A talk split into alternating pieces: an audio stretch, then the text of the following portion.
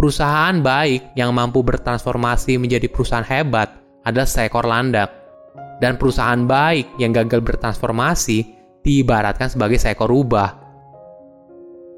Halo semuanya, nama saya Michael. Selamat datang di channel saya, Sikutu Buku. Kali ini saya akan bahas buku Good to Great karya Jim Collins. Sebelum kita mulai, buat kalian yang mau support channel ini agar terus berkarya, caranya gampang banget kalian cukup klik subscribe dan nyalakan loncengnya. Dukungan kalian membantu banget supaya kita bisa rutin posting dan bersama-sama belajar di channel ini. Buku ini membahas bagaimana perusahaan biasa bisa menjadi perusahaan yang hebat dan berhasil mengungguli pesaing mereka. Informasi ini berasal dari hasil analisa 28 perusahaan selama 30 tahun hanya sedikit orang yang berhasil menjadi orang yang hebat dalam hidup mereka. Hal ini disebabkan karena mereka terlalu cepat puas atas hidup mereka yang nyaman. Hal yang sama terjadi juga dengan perusahaan. Memang, sebagian besar bisnis mencapai kondisi yang baik, tapi bukannya melampaui titik ini, mereka justru mandek di sana. Melihat hal tersebut, Jim punya pertanyaan yang sederhana apakah perusahaan dalam kondisi baik bisa jadi perusahaan yang hebat? Jika iya, bagaimana caranya? Setelah melakukan penelitian, Jim mendapatkan kesimpulan kalau hal itu sangat mungkin. Perusahaan baik bisa jadi perusahaan hebat. Saya merangkumnya menjadi tiga hal penting dari buku ini. Yang pertama, kepemimpinan yang kuat.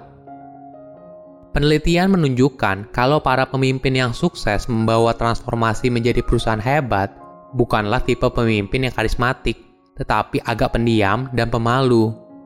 Mereka adalah pemimpin yang memiliki kombinasi dari kerendahan hati dan profesionalitas. Jim menjelaskan, perusahaan yang ingin menjadi hebat perlu memiliki lima level kepemimpinan di dalam organisasinya Lima level ini mencakup dari tingkat staff hingga ke tingkat eksekutif. Di level 1 adalah individu yang sangat kompeten.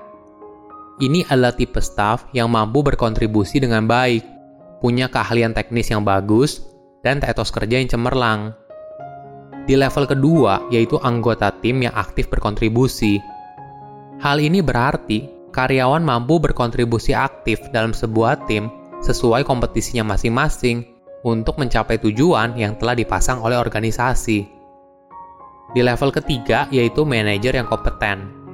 Manajer tipe ini mampu mengatur timnya untuk mencapai tujuan yang telah ditentukan di awal secara efektif. Di level keempat, yaitu pemimpin yang efektif. Di sinilah mayoritas pemimpin dapat ditemukan. Mereka mampu menciptakan komitmen dari tim mereka untuk mengejar visi yang jelas dengan penuh semangat mereka juga mampu menghasilkan tim yang memiliki kinerja yang tinggi. Yang terakhir adalah eksekutif level 5. Inilah para pemimpin besar. Mereka memiliki kemampuan empat tingkat lainnya ditambah dengan kombinasi unik dari kerendahan hati dan profesionalitas. Kombinasi kelima hal inilah yang membuat mereka adalah pemimpin yang hebat. Perusahaan yang sukses bertransformasi menjadi perusahaan hebat bukan hanya memiliki pemimpin yang hebat, tapi juga orang yang tepat. Daripada memiliki visi kemudian membuat orang bekerja ke arah visi tersebut, pastikan tim yang kamu punya mampu melengkapi satu sama lain dan merefleksikan nilai-nilai perusahaan. Jadi, bagaimana cara menemukan orang hebat itu? Jim memberikan beberapa tips dalam merekrut karyawan. Pertama, utamakan karakter yang baik daripada keahlian teknis dan tingkat edukasi saat merekrut. Hal ini karena kamu bisa mengajarkan karyawan baru soal keahlian teknis, tapi kamu tidak bisa mengajarkan orang soal karakter. Kedua, jika kamu punya keraguan, jangan merekrut orang tersebut. Ikuti instingmu. Ketiga, jika kamu sadar kalau timmu kurang tepat, maka sebagai pemimpin kita harus bergerak cepat dan merubahnya. Keempat, bagi karyawan yang memiliki kinerja yang bagus, berikan mereka kesempatan untuk bertumbuh. Perusahaan baru bisa jadi hebat apabila diisi oleh karyawan yang hebat. Kedua, memahami konsep landak. Konsep landak adalah strategi penting yang membedakan perusahaan baik dan perusahaan hebat. Mungkin kamu penasaran, kenapa landak? Ya karena landak sebagai spesies yang menyederhanakan sesuatu yang rumit menjadi hanya satu ide atau konsep saja. Kesederhanaan ini penting agar semua orang di perusahaan mampu berpikir dengan jelas. Jim menceritakan kisah rubah dan landak, Konsep ini berasal dari esai Isaiah Berlin yang berjudul The Hedgehog and the Fox. Cerita ini berdasarkan pada perumpamaan Yunani kuno di mana dia membagi dunia menjadi dua kategori, landak dan rubah. Rubah adalah makhluk yang sangat pintar. Ia melihat dunia dalam segala kerumitannya dan dapat mengejar banyak tujuan sekaligus. Sebaliknya, seekor landak adalah makhluk yang jauh lebih sederhana Landak tidak terjebak dengan semua kerumitan. Satu hal yang Landak mampu lakukan dengan sangat baik adalah menggulung dirinya menjadi bola, dan bulunya yang setajam duri akan melindungi dia dari predator. Oleh karena itu, perusahaan baik yang mampu bertransformasi menjadi perusahaan hebat adalah seekor landak. Dan perusahaan baik yang gagal bertransformasi diibaratkan sebagai seekor rubah yang tidak jelas dan tidak konsisten. Perusahaan baik yang sukses menjadi perusahaan hebat dipimpin oleh konsep pemersatu yang simpel dan mudah dipahami oleh semua karyawannya. Hal inilah yang kemudian menghasilkan terobosan yang luar biasa. Jim menjelaskan kerangka berpikir apabila perusahaan ingin mengadopsi konsep landak melalui tiga prinsip besar. Di bidang apa kamu bisa jadi yang terbaik? Apa passion terbesarmu?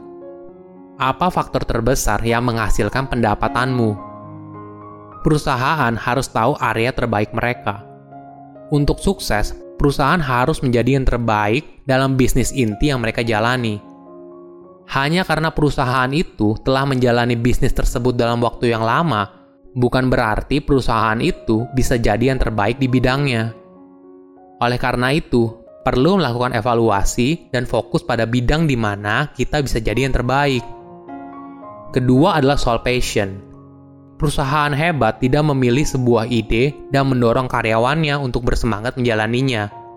Melainkan, dari awal mereka mengejar apa yang menjadi passion mereka. Yang terakhir adalah soal faktor terbesar yang mendorong pendapatanmu. Hal ini penting agar kita bisa mengambil keputusan yang tepat sesuai dengan dampak yang besar dalam sisi keuangan perusahaan. Konsep landak merupakan titik temu dari ketiga hal tersebut, menjadi yang terbaik di bidangnya, passion yang tinggi, dan fokus pada faktor pendorong pendapatan terbesar. Ketiga, lingkungan yang aman untuk berpendapat. Perusahaan bisa sukses bertransformasi apabila mampu membuat serangkaian keputusan yang baik. Tentu saja, keputusan ini biasanya berasal dari fakta lapangan yang perlu ditingkatkan, tapi tidak semua fakta terdengar menyenangkan. Itulah sebabnya karyawan ragu untuk berani bersuara soal hal apa saja yang harus ditingkatkan di dalam perusahaan. Agar bisa sukses untuk menjadi perusahaan hebat, seorang pemimpin harus mampu menciptakan lingkungan yang aman bagi karyawan mereka, supaya karyawannya bisa mengutarakan pendapatnya. Pemimpin harus berani menerima bagian dari perusahaan yang kurang baik dan mengakui apabila ada hal yang perlu ditingkatkan. Hal ini tentu saja membutuhkan kerendahan hati dari seorang pemimpin untuk membuat perusahaan bisa tumbuh. Jim memberikan tips bagaimana seorang pemimpin bisa menciptakan lingkungan tersebut. Yang pertama, gunakan pertanyaan, bukan pernyataan. Kamu bisa menggali isu yang sebenarnya melalui serangkaian pertanyaan, hingga kamu memiliki gambaran yang jelas soal bagian mana yang perlu ditingkatkan. Kedua, gunakan dialog bukan paksaan. Jika diskusi mulai memanas, itu tidak apa-apa. Yang penting harus disikapi dengan dewasa dan kepala dingin. Diskusi yang mulai memanas bisa berujung pada kesimpulan yang berguna daripada hanya berpura-pura menerima masukan hanya demi menjaga hubungan. Keempat adalah jangan menyalahkan. Untuk menciptakan lingkungan yang aman, kita harus bisa menganalisa sebuah masalah tanpa punya niat untuk menyalahkan. Anggaplah semua ini adalah bagian dari pelajaran dan fokus untuk membangun sistem yang kuat, untuk menghindari masalah yang sama di masa depan. Perusahaan yang sukses bertransformasi menjadi perusahaan hebat menjalani waktu yang panjang. Didukung dengan kepemimpinan yang kuat dan visi yang jelas, sebuah perusahaan berada pada jalur yang benar untuk bertransformasi menjadi perusahaan yang hebat. Silahkan komen di kolom komentar pelajaran apa yang kalian dapat ketika baca buku ini. Selain itu, komen juga mau buku apa lagi yang saya review di video berikutnya. Saya undur diri, jangan lupa subscribe channel YouTube Sikutu Buku. Bye bye.